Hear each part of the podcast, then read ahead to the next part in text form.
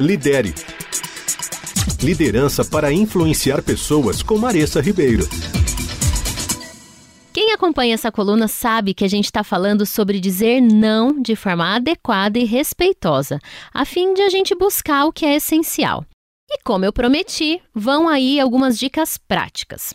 Primeira, Utilize uma pausa embaraçosa, ou seja, não se incomode com aquele período de silêncio que pode se instalar depois de um convite.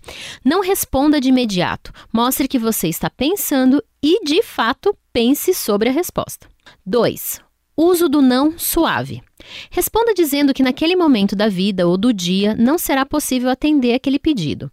Por exemplo, Hoje eu não consigo porque eu estou totalmente envolvida nesse projeto, mas quem sabe na semana que vem? A gente pode voltar a se falar? 3.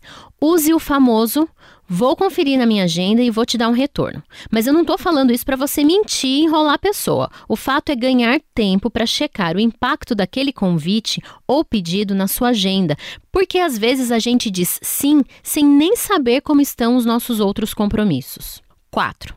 Programe mensagens automáticas de e-mail e WhatsApp.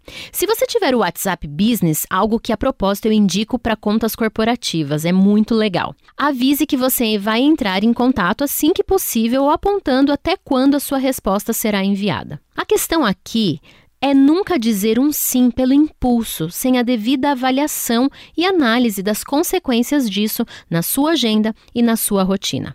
As últimas quatro dicas você vai ficar sabendo na próxima coluna, não perca. Lidere.